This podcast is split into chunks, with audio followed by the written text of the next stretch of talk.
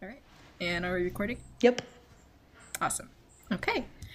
Hello and welcome to today's episode of the Chicken Drummies. Thank you for joining us today as my friends and I talk about anything and everything to our heart's content. My name is Lillian and let's see what we can drum up today. I am joined today by a member of the Lab Ladies and two-time microscope wrangling champion, Sarah, who is the best sister we all wish we have. Hi Sarah, thank you for being here today. Hello, Lillian. I'm so happy to be here and I am honored and didn't even know that I was worthy of that t- that title. A two-time microscope wrangling champion. I mean, you are um, currently in a master's program and you've been working on some pretty tiny stuff. Right? Oh, yes, yes, yes. That is correct. Yes, the microscope lab that I taught six times in the last three weeks. now I know what you're referring to. How do you like it though? How do you like teaching kids? I like it a lot. Students that are about our age. yeah, okay. Don't even get me started with how many times I've called them kids. Um, we have a class, all the new TAs in the biology department, we have a class where we talk about different like teaching methods and then we also talk about we like talk slash rant slash seek advice about our TA experiences. And mm-hmm. all of us say like my kids are and then we say I mean students because some of them are our age and some of them are also like married with children.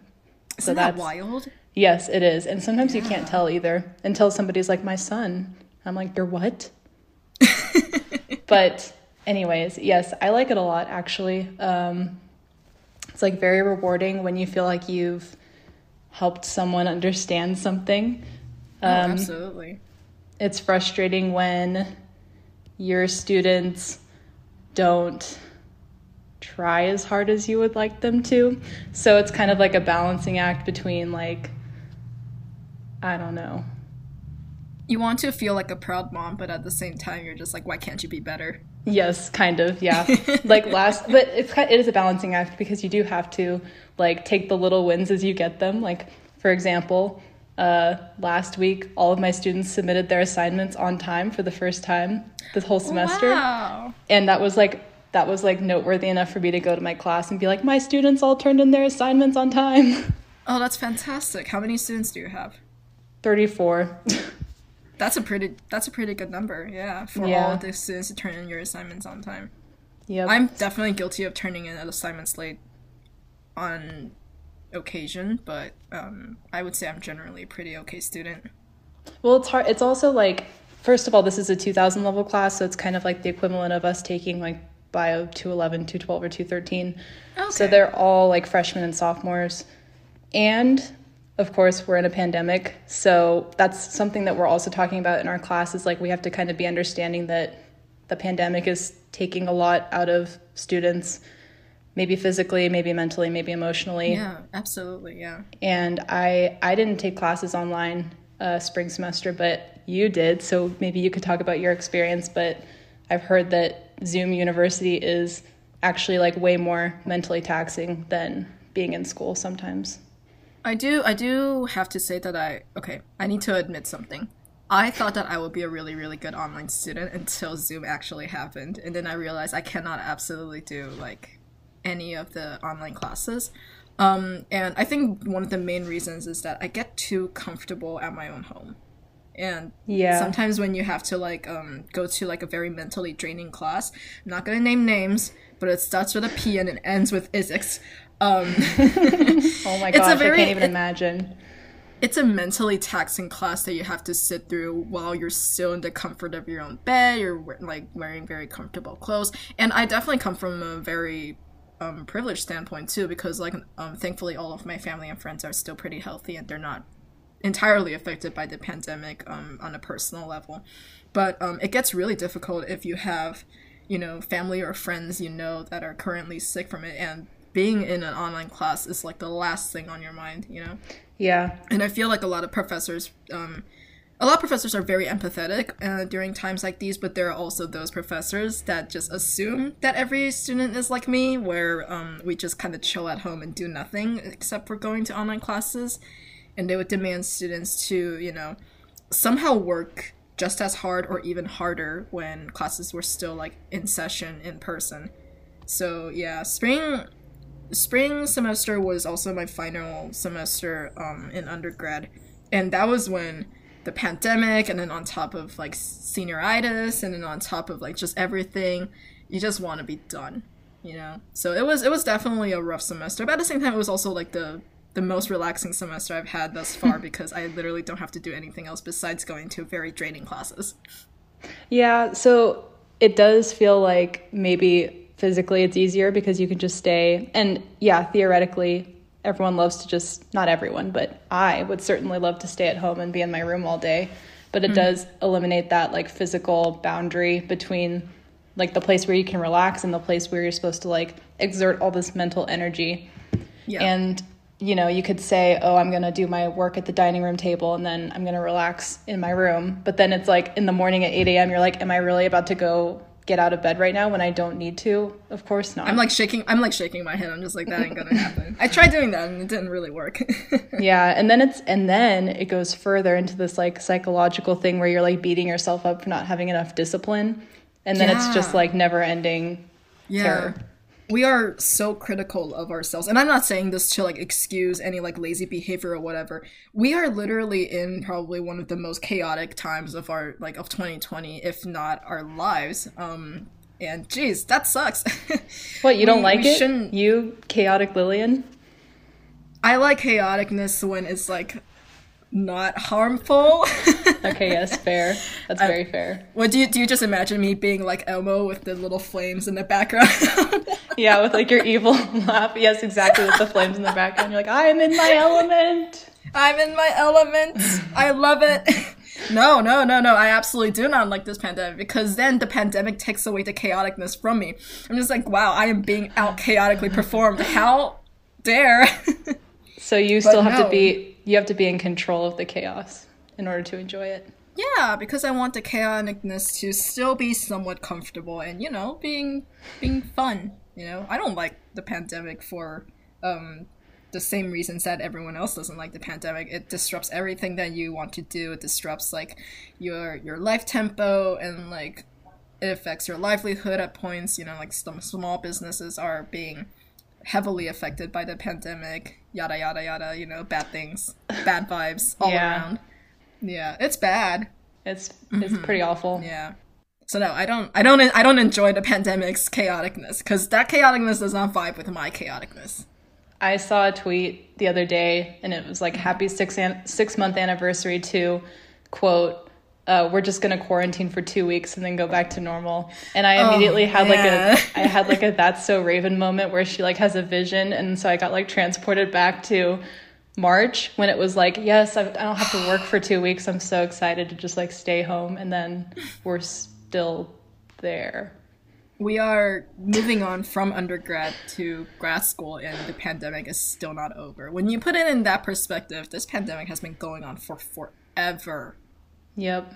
Forever. It's very discouraging. But yeah, that's like the one thing I'm thankful for about this year is like at least I managed to get into grad school. And even though grad school's a beast of its own, that it's like, oh, what am I getting myself into? At least yeah. that's like a productive thing that happened from this year. Mm-hmm. When did you know that the pandemic is getting out of hand? Or when when was the oh no moment for you? I think it was maybe like like three weeks into the pandemic where it was like oh we just have to keep like extending it by a week and a week. I'm like well nothing's changing. And at this so point it's, it's past it's past your ah two week vacation. And then like right after that you're just like oh shit this is actually real. Yeah. So i started to notice that like that was when the group of people emerged that were like I don't want to wear a mask. Like, we need to just get on board with the herd immunity thing. It was kind of mm. after the initial wave of panic.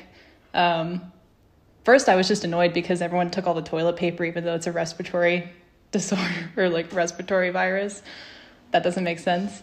And then, and then it flipped to me being annoyed with the people who were like rejecting the science and and then it's it's really just been a state of annoyance ever since then because like even looking today uh I really need to stop going on Twitter first thing in the morning because it, then it just sets the tone for the rest of the day. But like, oh, it's so awful. It's so awful. Especially with a certain uh, chief. What's his name? What's what's the office name for president? I was trying to like give a better political name for it. Chief officer, chief executive, chief. What are you talking about? I'm talking about what the name of the okay, the president of the United States is going and saying, you know, like um, people get hospitals get more money because or hospitals get more money when they diagnose people who died as dying due to COVID, and just like every day, it's like a new thing that is undermining what experts, i.e., scientists, know about it, and somehow people want to act like they know more than the experts when they just don't. Yeah, that's actually genuinely terrifying because I had a conversation with um with a certain someone just not too long ago, um, while in the middle of me working too. But uh, we were, well, um, she was talking about how, basically, she was talking about how a lot of people aren't giving our president enough credit for doing the things that he can, and when she said that, I, I immediately went, "Wow, standards are low today, huh?" What credit does he deserve to get? I don't know. I don't know. I don't know. I uh, I asked, and I was I asked from a genuine concern and genuine curiosity standpoint because I've I rarely talk to Trump supporters because it's like they usually have already have their mind set on um their political opinions, and quite frankly, there's very little use to talk to them about these things, or like at least like try to um try to like convince him to come to the other side or whatever. That other side being like having scientific facts and um, Broadening your common perspectives. and yeah, having empathy, but whatever.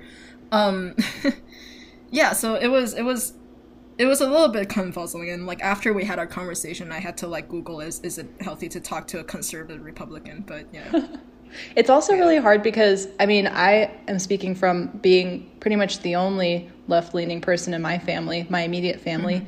Mm-hmm. Um, it's really hard to like gear yourself up to have a conversation with someone who might like very well bel- belittle you and mm-hmm. act like super condescending toward you. Like if I mm-hmm. I would love to be able to like debate my stepdad, but I'm afraid of him like talking over me and saying that I like drank the Kool-Aid and I don't think that I could ever change his mind anyway. yeah. So I would rather just not feel uncomfortable and shitty rather than I actually, actually I actually do have a, I actually do have a question for you, um, because, uh, we we talked about this in the past before, and you, uh, and just as you said, you came from a, a pretty conservative household, so. And you said that like you um, before you started talking about politics, maybe like in um, the last few years of your um, last few years of high school or like when you started entering college, you were um, what we would probably cons- consider as neoconservatism, and you have been you have wonderfully or maybe I don't know um, you have turned to being a liberal Democrat. Would that be accurate? Would that would I, I, I say I'm be accurate? still painfully ignorant of like what the terminology is. So what's I, the me difference too. between Me too. They're always What's- so. They always sound so interchangeable when they actually are not. Um, and I never got a chance to like figure out um, the difference between left leaning and right leaning versus like conservatism, liberalism, and Republican versus Democrat. But um, just like a general sense, you definitely have moved on to the other side. Oh yeah, I just say like right? I was right, like my family's right wing and I'm left wing or left Mm-hmm. left leaning. I mean, I'm left. I'm left. Let's just say that. And um, I'm just going to say outright that like Sarah, you are a Caucasian woman in America. I am. How did you know that? I have a little like little spy cam somewhere. Uh, no, I'm just kidding. But um, do you do you ever feel like you were peer pressured into turning to their side because of um, the conversations you've had with your peers, or um, do you think that you um, you turned to the other side for your um, on your own accord? I would definitely say that it was me um, because I felt like basically all throughout high school, I built my political views based on the conversations that I had with mainly my stepdad because he's a huge politics person. So I formed like if you want to think of like political talking points like freedom of speech being oppressed or whatever um, abortion pro-life pro-choice i kind of got all uh, immigration. I got all of those thoughts from my stepdad. So one very right-sided uh, perspective of things um, and then also as we know like in pop culture and the general experience of life. It's not necessarily um, left favoring when you're growing up, especially, um, especially in terms of like the way they portray black people in the media mm-hmm. and mm-hmm. other marginalized groups of people. So, uh, what was your initial question? oh, my oh, question, oh, oh. yeah, whether or not you were, whether or not you feel like your political views have been influenced or peer pressured by, um, like I would say, like Democrats or like liberals, um, versus whether or not you have, um, you have come to have these political beliefs based on um, your own research or um, like just like your basic moral compass, I would say. yes. Okay. So this is the big difference. So in high school, like I was right leaning, and I definitely felt like I was the minority even at my high school. Like I remember mm-hmm. we had a mm-hmm. debate about the death penalty, and I was one of four people in my class who was like for the death penalty, and. Mm-hmm. I definitely, I totally understand the conservatives' view of like, they do feel it is easy, not justified, but it's easy to feel like you're being you're the underdog and everyone's like trying to attack you for your beliefs because you're in the minority. Right. But that doesn't that didn't make me want to be like like I didn't want to be peer pressured at all. Like if anything, I was more stubborn in my beliefs because I was so annoyed that like I was being made to feel like I was this bad guy. Um, mm-hmm. And so I totally understand. This is the thing. Like I totally understand the anger that conservatives have, but I oh, think yeah, that it's extremely like limited in your mindset. Like your only mindset is that like there's nothing bad in the world except for being oppressed because of the beliefs that I have. And then mm-hmm. I feel like when I went to college, um, i.e., like Kool Aid Central, according to my family, but in reality, like, in reality, you just get ex- exposed to people who live differently than you and do not have the same experiences as you whatsoever. Mm-hmm. So, this can include people that I knew personally, mm-hmm. as well as the classes I took. Yes, my gender and women's studies class opened my eyes a lot. It it's was a, a useful gl- class, y'all. Go take it if you can. it was a global, I forget what it was called, but it was basically I learned all about feminism in that class. Um, but it was so enlightening because it wasn't just about women either. It was about any group that faces any sort of oppression whatsoever. So absolutely. women, absolutely, yeah. Women, different races other than white people, different sexualities, all mm-hmm. of this stuff, and I think another really important part of why I was able to like open my mind is because in high school, like I nobody will like tell me that I'm right about this, but I think I was kind of a bitch in high school. And I think that like going to college, I did not make many friends at first besides my roommate, and I think mm-hmm. that really like humbled me. And I think I just became a nicer person. The people that I met in college were much more um, nice, I guess. I felt like it was a less judgmental environment and so i slowly became like less judgmental and just a nicer person and then absolutely yeah and then that semester the semester after i started taking those classes that like thank god i was in that open mindset um, to learn mm-hmm. new things because i think mm-hmm. that if that if those two things hadn't have happened i could still be like Kaitlin Bennett the second right now I but I wasn't I wouldn't I don't know like I would still have those beliefs but I wouldn't be the type of conservative to like go out and be like right all you liberals and, are going to hell. and we also we also definitely are guilty of um, stereotyping a lot of um, Republican conservatives but there's also like just different types of Republicans and conservatives that aren't really in support of Trump that they, they kind of feel like they are a little bit silenced at, at one point because they don't want Trump to be the person to represent who they are but you really don't have a choice because it's really it's really just him or Pence who's who is arguably probably worse because he is much more sinister. Well, know? look at has look like at what's happening. vibe too. Look at what's happening now with the Supreme Court nominee. Like they're pushing her through so fast, and like she's gonna get nominated tomorrow night. And so oh, she's the yeah. person that conservatives want in office, and that is mm-hmm. why they're putting up with Trump's shit. Is because they can use him, or you know, mm-hmm. he's doing things that are in favor of what they want. And so like yeah. why would they go against that, you know? And mm-hmm. he probably just gained the vote of a lot of Republicans who don't really like him that much because who knows what yeah. he could do for them in the next 4 years. Yeah.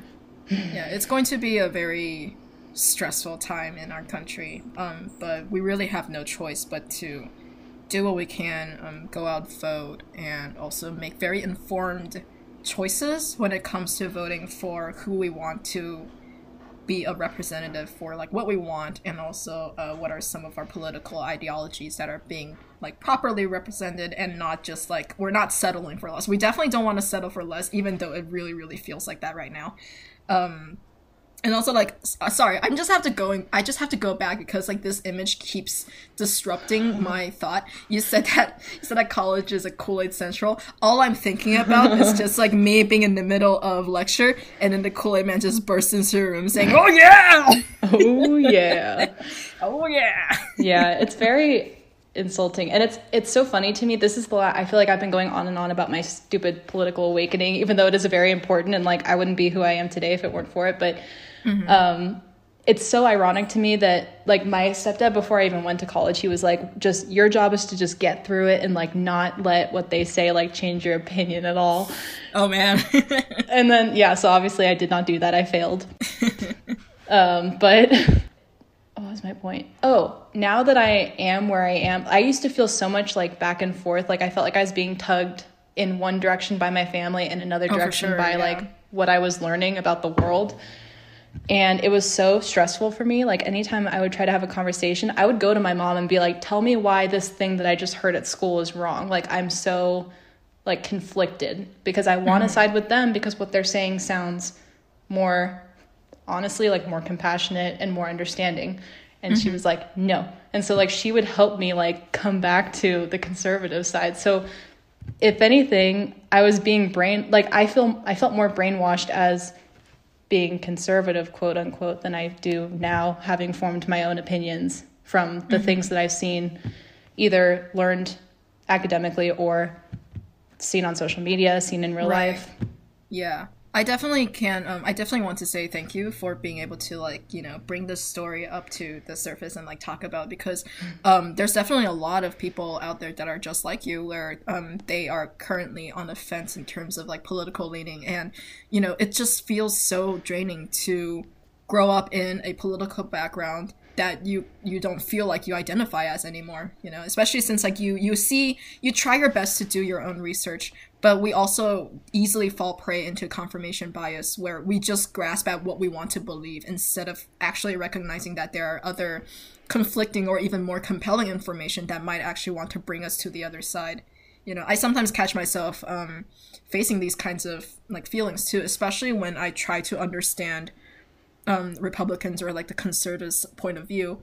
And even though i empathize with a lot of their um, traditional views that they want to like upkeep it just really doesn't ring a uh, it doesn't like really ring true for me. Um like a lot of the views that i have just don't align with them. But i can now understand where they're coming from and like it definitely um makes me have a more i would say like a more just and non-biased eye when it comes to approaching a lot of different political um, stuff and a lot of policies especially during like voting season where we have to fill in a ballot and we have to look at uh, whether or not we support these propositions or whether or not we support these candidates and um, who they st- uh, like what they stand for and like what they represent. It's definitely a very harrowing and draining process and i cannot imagine going through that for like you know a few years as opposed to just a few hours while i was filling in the ballot yeah it's definitely not fun i mean my mom is like arguably my best friend and mm-hmm. she and i don't see eye to eye on pretty much anything. Well, it's hard because we do see eye to eye on a lot. Like our morals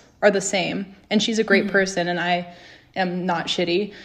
And so you're a great person, Sarah. Thank you. I do really feel like a lot of it is like miscommunications between the 2 mm-hmm. sides, and it, I think that miscommunication stems from like experiences or like people's perspectives and how open they are to hearing perspectives that aren't their own. I really mm-hmm. feel like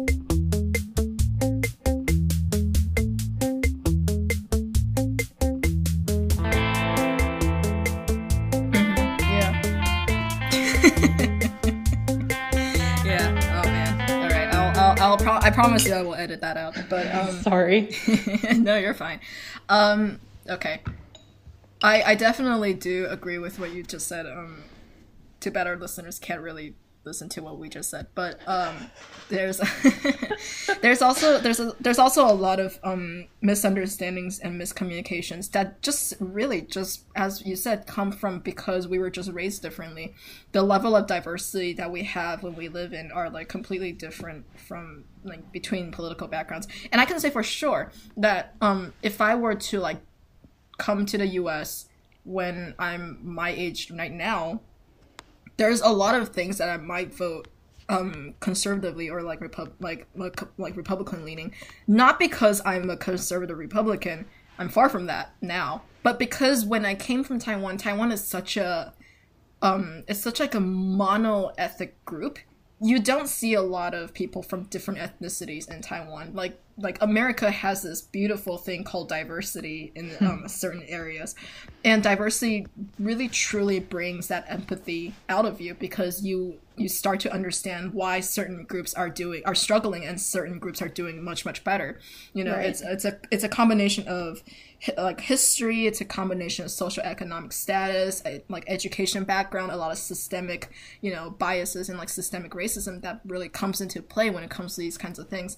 And ever since i like started to listen and i started to have conversations with people that have different backgrounds than me i start to understand much much better um, how diversity plays into um, american politics and like how big a thing it is um, when it comes to like voting and stuff. Yeah diversity is such a huge thing and like we really need to pay attention to it better.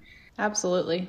Yeah and like it's so it's i feel like it's a little bit too much to ask a lot of people to say oh you need to be more empathetic you need to think about other people because sometimes they feel like even their own people are being attacked or like being quote unquote oppressed for like who they want to believe and like um what they want to like what what their opinions are. Um Probably because like they've never really faced actual oppression. Yes, I'm just gonna say it out. One hundred percent. The the most oppression they've had was probably like a dirty look from someone when they say that they support a party. and know? that's but not. They, I don't. I don't. Yeah, they've never been harassed or like even killed because of just what they look like. You know, or um, that's um, yeah, yeah, yeah. There's like, at least like historically speaking. You know. Yeah, exactly. There's no mm-hmm. okay. So when somebody doesn't like what you said because it's extremely like ignorant and naive and very lacking in perspective to to say mm-hmm. the least you're not being oppressed you're just facing criticism and criticism is not the same as like not having fundamental rights that everyone else does and like mm-hmm. like straight wealthy white men are never going to have laws that like didn't think of them like when they mm-hmm. were made like all of our yeah, laws absolutely especially all the laws that this country was founded on, were only thinking about like landowning white cis men, obviously cis mm-hmm. because they didn't even like transgenderism was like not even on the the landscape for these people. But yeah, mm-hmm. it's like I just get very annoyed. Yeah, and I definitely have people, multiple people in my family who think that yeah, they think that they've experienced this oppression because they have never even faced anything remotely close to actual oppression. Yeah. So. I gotta say though, I was I felt, and I'm not being sarcastic in any sense. Um, I'm I'm like genuinely very happy that I got to have that conversation with um my semi quote unquote Trump supporting coworker. Yeah, you're a rock star. It was no, it was like it was a really really eye opening experience, and um thankfully she was very open-minded and she was willing to have conversations with me even when i brought up a lot of things that made her um, slightly uncomfortable. Like there's this one time um, she said that oh like um like people say that roe versus wade isn't like is going to get overturned uh, because like trump is in office blah blah blah and like she said that that's not going to happen because it's already passed as a like a constitution or whatever. And i asked her why do you think people why do you think the republican party are pushing so hard to push like amy coney barrett into the supreme court? Right. it's so that she can overturn a lot of these constitutions. Roe versus wade included in that.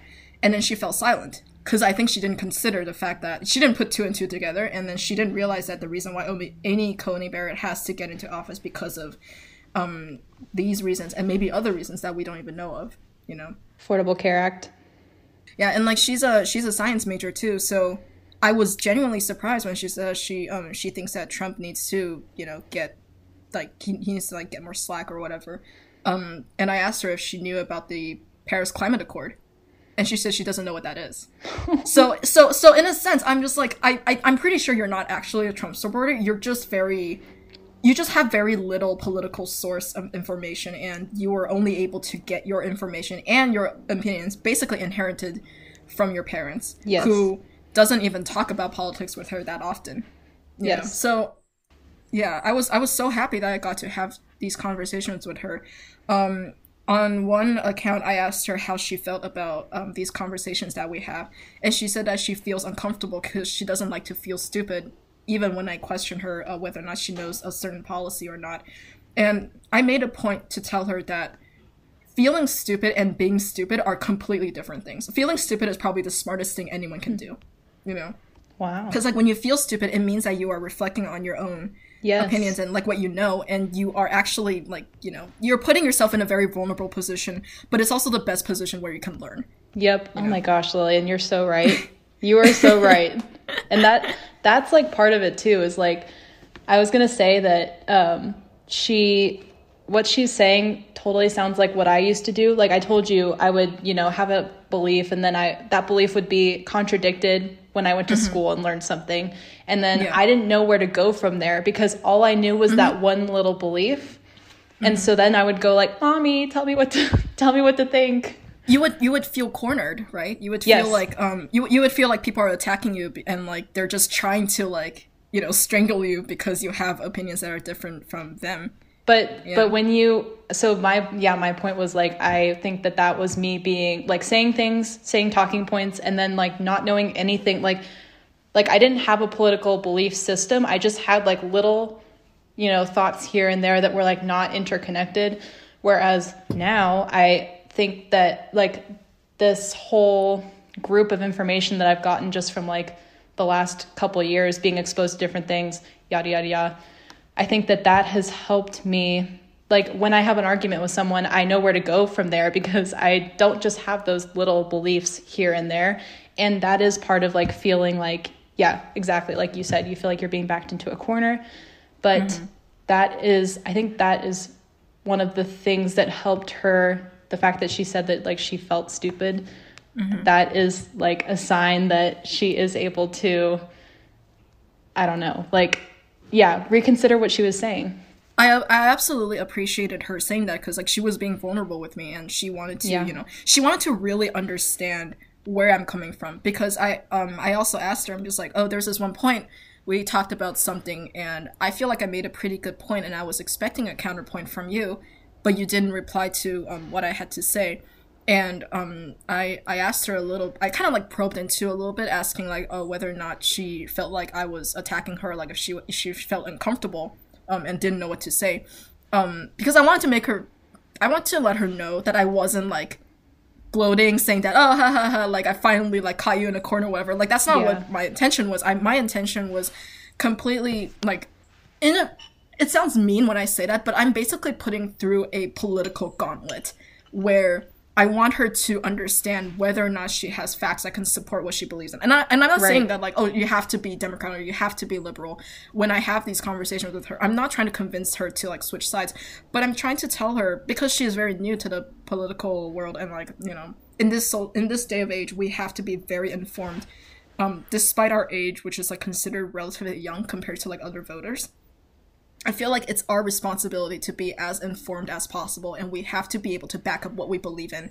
Because if we can't, then like there's no point in us believing what we want to believe in. You know, if for Yeah. like a really good story, I would say is um. So I had this class in uh. Um, my agriculture intro to grad class or whatever, and I have this professor who is um, a very well spoken, very intelligent professor. He taught he he was telling us a lot about um like you know how to get um primary source information and um how that has shaped what we know about science. And at one point he told us there's also times where science has been wrong. And that's actually pretty often. We we often try to, you know, make correlation into like a causation thing and like that off that obviously happens and like we kind of have no choice but to believe in it up until we were able to find something that counters that, right? And um I'm, I don't know if you're like you're familiar with this, but um, just just in case like anyone isn't, um, we were talking about uh, genetically modified foods, right? So GMOs. And GMOs have obviously always been a very controversial topic for a lot of people. You know, some people like are deathly afraid of GMOs. They think GMOs are really bad. They cause they cause cancer, whatever. And then like there are people that support GMOs saying that you know they do good. They um, they increase like nutritional content and they like they are uh, one of the ways that we can help solve world hunger or like at least you know be be a solution to that. And um, in that class, uh, this professor he's he showed us this paper, and it's a it's one of the most revolutionary papers about GMOs um, as we know of, which is talking which is them trying to prove that GMOs are actually harmful. So what they did is they got these um, lab rats, these Sprague Dawley rats, um, very common um, in like you know like animal science or like very common in a lot of these um these like animal involving experiments and what they did is they fed rats um either a normal diet without any gmos or they fed the rat a diet where it's just 100% nothing but gmo corn First of all, 100% GMO corn is just already a bad diet. Like I do it sometimes. I eat like corn, st- like corn straight out of the can, and I feel like shit afterwards. Um, do you say you eat but, corn syrup out of the can? I, I eat like corn straight out of a can. Okay, corn. I thought you said corn syrup. I was like gonna bring no, this no, no, no, no, no, no, no. Oh god, oh god, no, no, no. Corn, corn kernel, corn kernels. Okay, okay, that's yeah, fine. Okay. I, will accept that. me just like taking out a metal straw and just start. yeah, so, I respect that it's not a plastic straw though. Mm, it's a metal straw, but uh, okay, so, um, and what that research that paper showed was that uh, these Sprague Dawley rats, the, these rats, they got um, they had like cancerous tumor, like lethal tumors, starting growing um, much sooner than nor- than rats that had um, the normal diet, and it was peer reviewed too. So like it got published, and then everyone was like saying everyone was freaking out. They're all panicking, saying that GMOs are bad.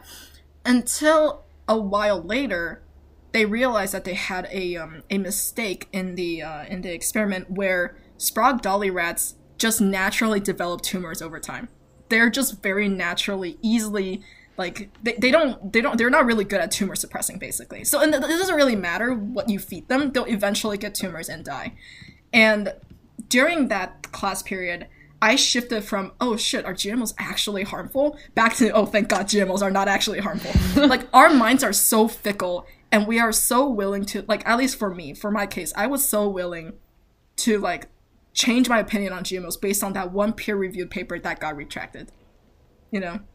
But um thankfully thankfully i was able to reflect on that moment and tell myself that if that is actually the case i need to do more research and see how many papers supported the the um the fact that gmos are like yeah. like very helpful versus like you know this this um, this idea that GMOs are really bad for you.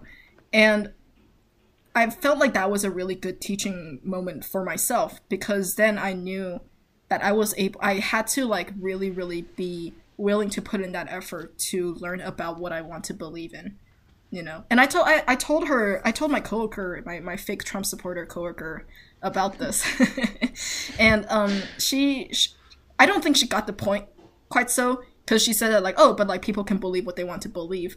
But i'm just like but it's not you can't really believe what you want to believe if there are factual evidence pointing against yeah, what you believe. that's just like denial at that point. Yeah yeah um she also talked about like how she's like she's not really sure that climate change or like global warming was caused by humans but i'm not going to get into that. I think that, that's a conversation for another day yeah, that I know. We're already this is already becoming like the politics chat with Lillian and Sarah. but yeah, to kind of so what you were saying about that uh, paper reminded me of basically like pivoting a little bit to like science chat. Um, I think that it's really important for people to remember that like science is not like we see science as this black and white thing, but it's mm-hmm. like absolutely not black and white. And it's funny because the, the lab that I taught for the last three weeks, I think, of my cell biology lab, we started off each lecture with talking about the scientific method. And I really wanted to drive the message home to my students that, like, just because you find something in a, in a research experiment doesn't mean that it's absolutely true because there's so mm-hmm. many things that can happen especially when you're working with living things they're different all the time they they yeah. vary from second to second day to day week to week yeah. um, and that's why it's so important that first of all, you don't say that your hypothesis was true or false. You just say like our our evidence supports this Yeah. or mm-hmm. we reject this notion or this idea is weakly supported or it's strongly supported. And then you know if something is found over and over again then we can say we, we still can't say it's true but we can mm-hmm. say like evidence strongly points to the idea that gmos are not harmful or whatever you find. And so i think mm-hmm. that that like i i feel like i'm talking a lot about science education but um, i think it's important to teach people early in science that like Yes. Yeah. And and I- um and, and also like a lot of people have used this as like a counter argument to not believe in science because they say like oh but like science can be wrong and like it has proven to be wrong at times saying that like oh like if you eat too many eggs you'll get like high cholesterol like oh GMOs are bad but I think what they're trying I think like what they're not considering is the fact that sciences and like a lot of the research that like hard sciences okay I would say like STEM, at least like STEM science. STEM science works on the basis of law laws of nature. And laws of nature are just laws of nature. You cannot really like spin them in a way that supports your supports your political opinions because like, you know, law like nature doesn't have a political leaning.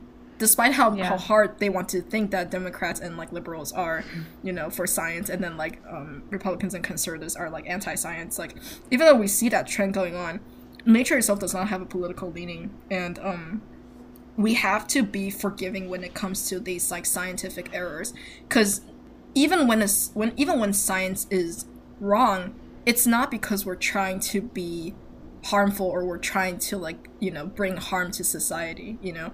We have like the anti-vax movement stemming because this one guy that's that guy is an anomaly. Like he actually made this paper because he wanted to make money off of like his own vaccine to like you know prevent autism or whatever um but like in general a lot of these peer and like that's why peer review is so important you know like peer reviewed science um, means that we have a lot of scientists just trying our best to bring the other scientists down not because of like any um, like financial gain or whatever. It's really solely because we're trying to do our best to educate society and ourselves and like see what other discoveries can be made you know and um we can see that actually in uh, during our COVID nineteen pandemic. You, we see a lot of conflicting information, informations, like going back and forth, saying, "Oh, should we wear a mask? Should we not wear a mask?"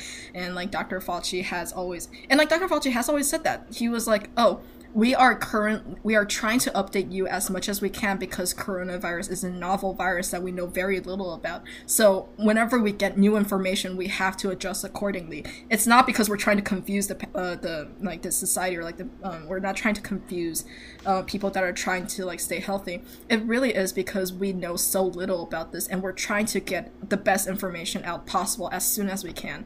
So like obviously conflicting information would occur, especially during these like very time crunching moments where we just don't have a lot of time Yeah. to inform the Exactly. public the correct like scientific um like logic and like concepts. You know. Yeah. I I had a family member tell me that um and it was again like the climate change idea. He was like, "Well, you know, like scientists are highly motivated by like their funding and you can't you can't do science unless you have funding." And so I really think that his point he was trying to beat around the bush, but his point was that um that scientists have somehow 97% of scientists have some have somehow colluded to spew this untrue conspiracy theory about the mm-hmm. nature of our climate on this world on this mm-hmm. planet because they're getting funded by who? Who would who would even fund that? Wouldn't it be more likely that oil companies would fund anti-climate change research? Mm-hmm. Yeah. Yeah. Absolutely. so that really just annoyed me because, yeah, like you said, like you have to go through a peer review, which is pretty brutal. Um, speaking from experience, mm-hmm. and and you also have to state conflicts of interest too. You have to state who you're funded by, and you have to state any mm-hmm. potential conflicts of interest. Mm-hmm. And the fact that science is so like criticism based is what makes it more authentic than a lot of things that could Yeah. potentially you know like other other occupations that are more of echo chambers that aren't really checked for their science science has science has to be as re- like reliable as possible. Just like our courts and like our laws and like everything else that goes with it has to be as honest as possible you know? Like when people testify they have to be honest. And like that's like when scientists also have to be as honest as possible. And we also do have a lot of different ways that we we do to like make sure that the scientist is genuinely being honest and like saying the the best that they can to de- deduce the, the results as best as they can based on like the data that they get you know Yep. Yeah. So it's been very discouraging. This has been a not this has been an L year for scientists because oh yeah people No, are just like, "Wow, you guys don't know what you're doing, do you?" Do we wear a mask? Do we not wear a mask? I don't know what the answer is anymore. And it's like, dude, you weren't going to wear a mask either way, so can you just like go do whatever you were doing before? And that's that's like I don't care if you if you want to be the most uneducated person on the face of this planet, like do it. That is totally cool, but don't go around saying things as if they're fact when you have no basis for what you're saying. You just want that thing to be true. Like I saw a TikTok where the this lady was like uh, p- kids are getting strep throat because they're wearing masks and the moisture in their masks is causing them to have strep throat. Ew that's some nasty ass moisture mouth I'm like, how does your mask spontaneously uh, produce streptococcal whatever bacteria it is? Like, you can't spontaneously make a bacteria. They have to replicate and infect other people. And so, obviously, this doctor on TikTok like ripped her a new one. It was so funny. Like the first part of her argument, she's sitting down in all her PPE and she like takes off the gloves, takes off the mask, takes off the goggles, and she's like, "Listen here." and I just felt her anger. She's like, "I can't saw- deal with this anymore." Oh my god. I saw this um I saw this like Twitter I saw this tweet not too long ago. It was probably like a really old tweet, but like I just saw it and like it cracked me up so much. It's like um scientists back in like the early 2000s saying, "Hey guys, we cloned the sheep and we're probably going to make a hoverboard at this point." And then like the next one is like tw- like scientists in 2020, "For the last time, the earth is round." Oh my gosh. Fun fact um, the only celebrity I share my birthday with is Dolly the sheep. Oh no way. I think it's the exact, I'm not sure if, if she was born nine, 96, July 5th, 96, or July 5th, 97, but that's pretty cool. I already outlived that's a- her. Suck it. I'm just kidding. Sarah 1, sheep 0. I know, I know, I know clones can't live for that long. I'm sorry. That was really insensitive. It's okay. I mean like they'll just clone another one of her, right? that's true. Oh. Yeah. Yeah, cloning's whack. Clothing's a, a really interesting thing, and also like um ethics and science. Oh, jeez. Yeah. Yeah. If we don't have ethics and science, we have so many Doofenshmirtz in the world. Yeah, I know it's so funny. Like I, I always tell people like the more I get into science, like the less I know about things, and that just means because Yeah. I, because like I went into science thinking it was gonna be super black and white, and it is really like, it's not, it's not at all. Like and ethics yeah. are really important in science, so it's not just you know doing the science work. It's also Yeah, um, because we all know what happened. People. We all we all know what happened when we uh, did science without an ethics board. You know. Oh God, yeah. Yeah. bad things, really bad things. Mhm. Yeah, it was awful. But um also like uh even on a on a smaller scale, when I first joined biology, I was always fed this idea or like at least like this is like how I um how I interpreted biology before I like went to college was that oh like biology is just a bunch of memorization of like other people ma- making discoveries yada yada until I started joining um an undergrad research lab and I realized that sometimes bio just does things and we don't know why. And Yep. sometimes they just do it because they want to, and we're just and we have no point. We have no choice but to just be like, all right, I guess you're just gonna do this, and we, I guess we, you're just gonna mess up our entire research project. That's totally fine. Yeah, it's very humbling. That's how I knew for sure that I loved research was because I was not doing well. Like my research was not going well and I was like, I love this. God, if I if I can only translate that to my admissions committee and be like, look, look, look, look, look, I, I didn't get shit grades because I was a bad student. I got shit grades because I was just completely enamored by the uncertainty biology has. but I don't think they're taking that. I was talking to my um, one of my thesis panel members. Hmm. I was just I went to her office and we just like got to know each other and we were talking about how it's like an it's like a high when you get something done that like is supposed to go well and you're like, "Yes." it feels so good yeah. even if you've had like 50 failures before that and then you just that's like what keeps you in it even though it's like 98% failure. it's so it's so intoxicating when you finally figure out like maybe a billionth part of one of how nature works. Yep. You're like, I'll take this as a success. It's just such a wild thing, you know. It's like a shoot in the dark almost. Um, my my undergrad research felt like a shoot in the dark because like we just don't know what genes play what role in um in how plants age, and like I still feel that to this day. Um, and I was so grateful. I was so grateful that I was able to like um, join that undergraduate lab with you Yeah. and um, and the rest of the lab ladies. You know, it was a really fun time. I had to recount to the same uh, professor who's on my committee. I she was asking how basically how I got here, and I was like, it's been a series of like very off the cuff decisions, which is so unlike me. Like usually I have analysis paralysis and I can't make a decision, and it takes me like four months to make a decision about something. But joining our undergraduate lab was like like a uh, something of the moment, like like really sudden. Spur of the moment. Thank you. Wow. Uh, joining our undergraduate lab was such a spur of the moment choice for me. It was basically like, oh, I have to write this undergraduate thesis. I guess I should start doing research since I have a biology. I'm trying to get a biology degree. Would make sense to join a biology lab. And so I joined, and then it completely changed the trajectory of my career. I wanted to do forensic science stuff, and then our lovely PI was like, "Oh, and by the way, you should go to grad school." And I was like, "What?" And then Yeah. Here I am in grad school. so I am Yeah. so thankful for that because yeah, if I had stayed on my path, I don't know where I'd be, and I definitely wouldn't know you guys.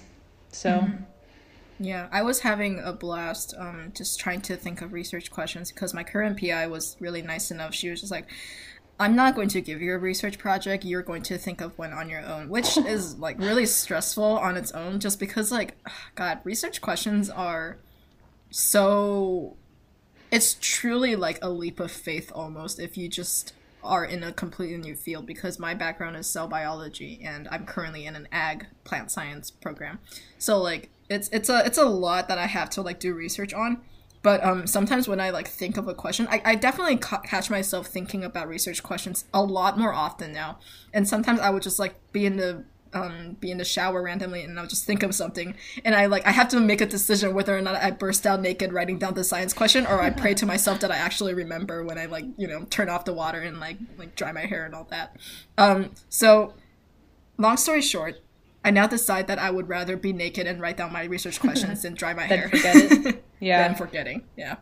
That's um I was going to add something to that, but I forgot what it was. Oh, it's so it's so hard to like change our minds. So I feel like the first half of our science education in undergrad, you're like just trying to learn stuff and like almost memorize it so that you can pass exams because don't even get me started on how like introductory mm-hmm. biology classes are a weeding out si- situation and you're potentially weeding mm-hmm. out fantastic researchers because you're you're testing people based on exam taking capabilities which is not the same mm-hmm. as being a good researcher Yeah. but i think that the first half of your education you're so like rigid in what you're trying to learn and then and then when you get to grad school they're like now you need to think abstractly so go have Right. fun with that and so i think it's mm-hmm. so it's it's difficult in and of itself to like change your mindset to like i need to think about like open-ended questions and there's so many questions how do i know which ones are the good ones to ask so Yeah. that's like a feat in and of itself but Jokes on my undergrad. I never was a good student. I was always a better lab rat. So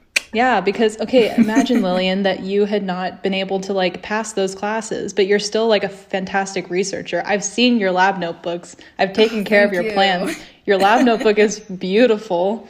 Like Thank obviously you have a researcher mind. So it makes me so angry that like our exams for introductory introductory classes are not like reflective of what you actually need to succeed as a scientist, you know? yeah, and and it's like so frustrating to me back in the day. But like I also have to be a little bit honest. I definitely put a lot more emphasis on research than I did studying. I feel like if I actually like put my time down to study and like sacrifice a little bit of my research time, I would have been a much better student and like I would I would probably have a much more impressive GPA. Like I'm going to be honest, like I graduated my GPA with like a 3.0, 3.1 and it's like it's kind of low for PhD program standards and like it's like okay for like master's student standards, but um like it was just such a discouraging moment for me because I I truly at one point tied my self worth with what my GPA was, you know. And like I, I catch a lot of my friends doing similar things where they would say like, oh, like my GPA sucks, like I'm not a good student. But I I always held on to the belief that being a researcher is completely different than being a student. But they're Yep. also like kind of like the same coin, just different sides. Because when you're a researcher, you have to be a good student, you know, but not the type of student that would probably succeed in a very rigid academic setting. Yeah, uh, We you have we have curriculum. Yeah. No, go ahead. You definitely have to like know things. Like you have to know about like mitosis and meiosis and Oh, absolutely, yeah. and evolution and stuff. But mm-hmm. I don't think you should have been. I think there should be a better system where like you weren't penalized because you liked research. You know what I mean? Like mm-hmm. that happens when you get into research that you really like. All you want to do is that, and that is so much better for like a developing scientist brain than like sitting at home and reading a textbook. Like I, Yeah. I was better. I'm a better textbook learner student. Like I can memorize stuff and regurgitate it and then forget about it. That mm-hmm. comes easier to me than like doing critical thinking in a research setting. But since I but since I love research so much, I'm like, okay, I'm just going to like power through and like do my best to be better at this. Yeah, so yeah. Hmm I always loved those um, open-ended, like extra credit questions in our biology exams because they would be like, "Oh, we have this data, and then we have this thing, and we have this phenomenon. Can you tell us more about what your hypotheses would be, or like, oh, what the outcome you speculate would have?" And like, I always get those extra credit questions, like, no problem. And I was wish I was like hoping, I was praying so hard that there would be one day where the exam would be mostly open-ended questions and like professors would put more um they would like grade based on like how creative or like how accurate our answers would be as opposed to like oh here is a multiple choice question and um just see like which page of the textbook do you remember you can find Yes. this information on that's Lillian. so terrible i'm just like oh god the questions should all be those open-ended questions. Like my I'm taking biochem again because my PI told me to take biochem. And our exams are all conceptual and it's like a big giant research question or like research experiment and there's five parts of it. So the first part is like it was about tardigrades as well. For those of you listening at home, please look up what tardigrades are. They're these amazing little organisms. they're also known Um, as water bears right Yeah, and a bunch of other really so cool cute. names too. yeah, they're so cool. So like the first question was telling you about tardigrades, and then um, basically we learned about like the central dogma, DNA to RNA to protein. So the first question was talking about like the DNA structure of it, and we had to do whatever. We had to design a way to synthesize the DNA and like fragment it and stuff. And then question two was the RNA part, so we had to like walk through the transcription, and it was like so. I'm like, this is what science is about baby Mm-hmm. like all all exams should be like that for sure and i think Yeah. the problem is it's more time consuming to grade those and professors have limited amounts of time but i think it should maybe still be you know maybe maybe the professors can just not give us like eight 80 questions for one midterm. Maybe instead they can do two. I think those i think that would be a great break for uh, professors you know? I don't even think But- exams are necessary. I think like a quiz at the end of every Oh, week yeah. Mm-hmm. or something uh, it could even be something that you do at home. Um, but yeah i think definitely quality over quantity in terms of assignments and exams. Yeah, yeah. I don't know. I tried so hard to like write in my uh in my personal statements. I tried so hard to convey to a lot of these admission committees that um I'm I'm I promise I'm not a bad student. I'm just a better researcher than I am a student. Whatever that whatever that um that standard is, I'm just relatively better as a researcher than I am a student. But like every time I write that in the paper, it just sounds so much like I'm making up excuses, being like, "Oh, I'm actually like you know so busy doing research that I didn't study," uh, as in fact like I'm actually probably like a really lazy student, which is not the case. I, know, it's study really so hard. hard. Yeah, I don't know what the I don't know what the answer is about admissions. Like I think more like I think the interview should be more heavily weighted than I think like almost ev- all candidates should be interviewed because I think you can convey it's so hard to like summarize yourself and sell yourself in one page, you know? Mm-hmm. And then yeah, and then for people who don't have a perfect CV, you just spend the whole time being like, I promise I'm not as shitty as I come off. And it's so messed up because like you are a good researcher and you had research experience and yeah. it's just messed up. It's okay. as I mean, are like, most systems. I, in I, I am in my I'm in my element now where research is more valued than coursework. So I'm I'm doing really really well and I'm very happy. I just I'm now I'm just really really eager to get into the actual research because right now we are at the um the brainstorming stage and then we will embark on a hopefully very short proposal journey and then we will start the long journey of actually doing the experiments and then like actually finding tangible results that will be amazing. If i can get tangible results that will be chef's kiss. That would be the most beautiful thing ever. Yeah but up until like like until then i'll just have to be very patient with myself. And also um like oh god bless my pi by the way. She is one of the best like people I know. Both of my PIs that have shaped me for who I am. Like my undergrad PI is the best, and I love her so much. I I owe everything to her. I owe absolutely everything to her. Without Me her, I probably wouldn't even be in science. You know, without Me her, I probably wouldn't even be in science. Yeah, yeah. So we need to we need to grab um we need to buy her dinner sometime I know, seriously. after That- after the pandemic. Yeah. That is so funny because that was one of my two questions that I have not been able to ask you yet was how your program is going. But I'm so happy that your PI is the way that she is. Like she sounds perfect. And I love that she is having you like think of questions because you're gonna be like a better researcher for it and mm-hmm. you're gonna grow way more as a scientist if as opposed to her just kind of giving you a project to do. Yeah, which by itself is already kind of like a beast too, because um, you have to like play so much catch up to uh, to understand like where the project is at this point. Yeah. Yeah, yeah. So like you know, research research is fun. Y'all should do it more. I know that's Yeah. crazy. So yeah, next uh, I don't know how it is for you, but uh, I propose my I do my proposal next semester. So I feel like Oh, this shit. winter I'm going to be getting ready for that. So I actually know what the heck I'm saying. That's very exciting, and I would like if it's not too much trouble. I would love to hear what your proposal is. I think I I, love to totally think it. that we should share our ideas with each other because yeah. that would be that'd be really helpful for me to be able to like run it by Mm-hmm. science brain people. Yeah, I there's this one thing there's this one thing that we did um with um with our other lab lady member, and she was like telling us about her um her presentation right, and she was like going through her presentation with us. I it just cracked me up so much how much um influence and how much like knowledge we have gained since um since we did our undergrad research. Because at one point she was giving us like these uh these like weird bar graph data that like she also personally didn't agree with and then at the end we all had the same question. We're just like is that actually statistically significant? Because they look kind of the same. I know. I love how I love how we all had the same foundation because we were all in the same lab and then now we're all in different programs. And I love that I can come to you guys and explain stuff to you. And it's not like like when I try to explain stuff to my family, I'm so thankful that they care about what I'm doing, but it is really hard to like go from the lay person perspective and mm-hmm. say like okay, like what where do I need to start in order to like explain this? And for you Right. guys, it's kind of like reading a paper where you need to know the the general idea of it so you get it from the introduction and then you can like kind of delve into the mm-hmm. information mm-hmm. and our yeah. and our our friend's paper actually like helped me in the clutch too because I completely forgot about this one assignment where I had to do an article critique. And then uh, our professor was like, "Oh, find a find a questionable paper that you have like data that you don't agree with." And I'm just like, "Oh, I know just a paper. Give me one second, because like I had to finish that in like less than two days." So I was like, "All right, I'm I'm gonna borrow that paper, please."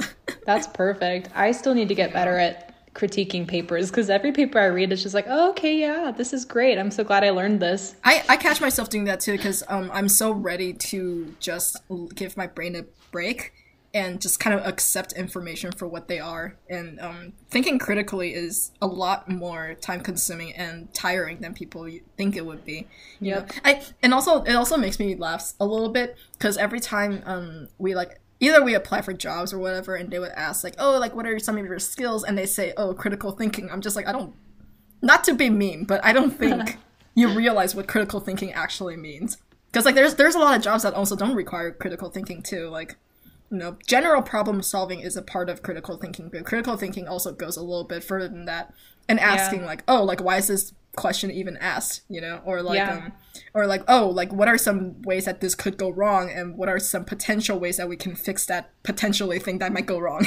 Yeah, definitely. I would say I'm a good problem solver, but you still Mm-hmm. have to give me that problem. And then I can think of stuff having to do with that problem and how it could be Yeah. combated. But I'm not good at, like, if somebody were to tell me, like, read this paper, now tell me what the problem of it was, it would take me Mm. like three hours. I would have to comb through it. And then Mm-hmm. I would probably second guess myself, like, whatever problem I came up with. I'm like, is this like a Yeah. legitimate problem or am I just not understanding the paper? and I am so happy to tell you that is exactly what critical thinking is, and you are doing fantastic. Yeah, but I'm critically thinking my lack of ability to critically think. Hey, that's how we learn, you know. Stay a little bit uncomfortable. I'm going to upgrade what Steve Jobs used to say about like was that like stay hungry or whatever. It's like stay uncomfortable, you know. Stay be a little bit uncomfortable. be be uncomfortable all the time because then Yeah. you might learn something, you know. Yep. and always like I want to be that 90 year old who still thinks that they have things to learn from other people. Like I don't want to Oh, be a yeah. 90 year old who thinks that they know everything or even like a hmm. 60 But mm-hmm. I that would be like the one thing that I the one quality that I would wish to have like for the rest of my life is like I don't know everything. There's always something to learn. My perspectives could be wrong because they're only based on what I've experienced and mm-hmm. don't make people feel badly for their for their for trying to like enlighten you in even in a little That's such a good point, though. way. Yeah, like we, we definitely should not have a stigma about people not knowing certain things because, like, we we are here. I'm, I'm I'm gonna be a little bit, you know, big brain, third eye universe thing, but like we're we're on. brought we're brought to this world and like we get to experience things, but I think it's a waste of time if we were to always gravitate towards back into our comfort zone. And it would be a pretty miserable life if your comfort zone is just it just maintained the same size, you know? You can only expand your comfort zone if you are constantly uncomfortable. Yep. Mm-hmm. I have to remember that too. I I love my my cushy little my cushy little Nerf life, as Darryl from The Office used to say. Girl, oh, me too. Yeah. So I need to- I, I definitely do that too, yeah.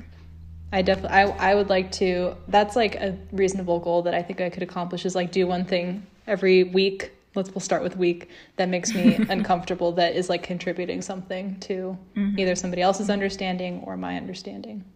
Yeah, yeah, and like I, I've recently been, I recently have discovered a really nice way to like systemically just give myself a dose of uncomfortableness every time like I want to do something uncomfortable. Honestly, it's just to read books that I never thought I would pick up. Yeah, that's good too. Yeah. yeah, Mine, just mine, read, read about that one weird ass thesis that's like eighty pages long that no one will probably read. Yeah. Mine would be listening to a Ben Shapiro podcast because he's always in the top charts, like every mm-hmm. day or every day on the mm-hmm. iTunes podcast list. His his is up there, and so the mm-hmm. other one that I listen to, Pod Save America, which is like a bunch of Obama staffers, so obviously like liberal. Mm-hmm. Um, they're they're at the top of the charts, but then the counterpart to them would be Ben Shapiro, and so I feel like mm-hmm. I need to listen to him so that I can understand the other side. But but his voice is just so aggravating to me and i also know what his arguments are going to be so that's why i tell myself like you don't need to make yourself uncomfortable don't listen but i think i would be better off if i listened because it gives you it gives you insight into like people who are on the opposite side of the spectrum from you and honestly like your story with your uh, hypothetical trump supporter person that you interacted with um, like you were able to you might have been the person that like got her thinking you know? And Yeah. she could be like me like three years later. Um I hope totally so, yeah. different. Yeah, she she would have been a if she if she does like you know turn, then she would have been such an amazing person. Like you. yeah she sounds a lot like me so that's why i'm saying like people like that you could definitely potentially reach but Yeah, and also like since you brought up like Ben Shapiro, have you seen any of the uh, the Abby Shapiro stuff? yes. Okay i follow um i'm plugging dear mr atheist. He goes by jimmy snow now but jimmy snow on youtube um critiques her and other either christian centered or conservative uh thinkers. Yeah she's it is crazy how much she resembles ben shapiro but in woman format. Yeah, because um, I didn't know that classically Abby was um, Ben Shapiro's sister, so I, I keep seeing her on my feed, and I'm just like, Yeah. dude, dude, I am an Asian bisexual in a liberal democratic world. Why do I keep seeing her on my ad feed? Like, I want to see Kylie Jenner and her kid, not Abby Shapiro. But and then I and then I was like, I got curious, curiosity got the better of me, and I clicked I clicked on one of her videos, and like the whole time I wasn't even paying attention to like whatever she was saying. I just keep thinking, it's like I feel like I've seen that face before. Where's she from? What? That smile. I've seen that smile before and I don't like it. It's very that? weird very weird And I scroll down, and then I scroll down the comments, and then it's like, wow, like Ben on a wig. I, that's crazy. I'm just like, oh, it's Ben Shapiro. Yeah, apparently she was like working overtime in terms of ads because that was how she got on everyone's radar was that um like on on not conservative radar Hmm.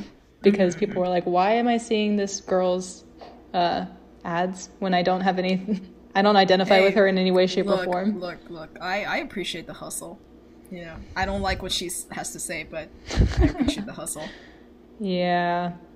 Yeah. Yeah. And uh, with that with that in mind, God, we're gonna end on Abby Shapiro, huh? We have reached the hour mark. I know that's crazy. I'm sorry if this was just like a political rant, but I think we had some good Oh no, it's fine. It's fine. And like usually, um, I do plan on like having recurring guests, so we can talk about either more political stuff or like something else. Um, next time, next time you come here and be a great guest. That would be fabulous. It's been such an honor to be on this podcast. I am thrilled. I think I I think I helped with the with the with the catchphrase for this podcast. Absolutely, yeah. You. I would yes, like credit to for that, give- please. I need to give credit where credit is due. um, let's let's see what we can drum up today. Is coined by Sarah, yours truly. You were the one you've pioneered it into this very um, astute and very creative and very um, productive. At least in our circle, we love this podcast. I love this podcast. I think what you've done is great, and I'm of course honored to be here. I always enjoy um, editing this because like I would go back and like listen to our, some of our conversations and um, I would be like, wow, my friends are so smart. They're making some really good points here. You, know, You like, "Oh, bring my out the best. So funny. You bring out the best in us. So oh, that's good. kudos to you. Yeah. Do you like the jazz music and the intro and the outros? Yes, They're so cozy. so classy. I love it. I love it. I love it. Yeah.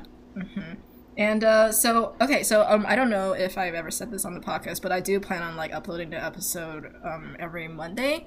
So hopefully we can keep that streak going. Uh, I will probably bother a lot of my friends and be like, "Hey, can you be on a guest again?" Because I really only have so many friends, and I don't want to like. I will don't be here make it, whenever know. you need me. Like monthly reoccurrence, you. you. got it. You'll you'll probably grow to regret it, but I'll still be here.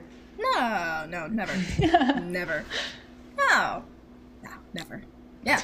Okay, cool. So, uh, we're going to end the podcast here, and uh, I'm going to do my outro now. All right, after I pull up my script, because I have a script. All right. Well, that's all the time we have for today on the Chicken Drummies, where my friend Sarah and I just discussed uh, Abby Shapiro and also other political talk. Um, if you want to help out during the COVID 19 pandemic, wash your hands, wear your mask, consider donating money to your local food bank, the CDC, or a hospital of your choice. This has been Lillian from Chicken Drummies. Thank you for listening and have a jolly good quarantine. And that's it. Oh. We're done. Yeah.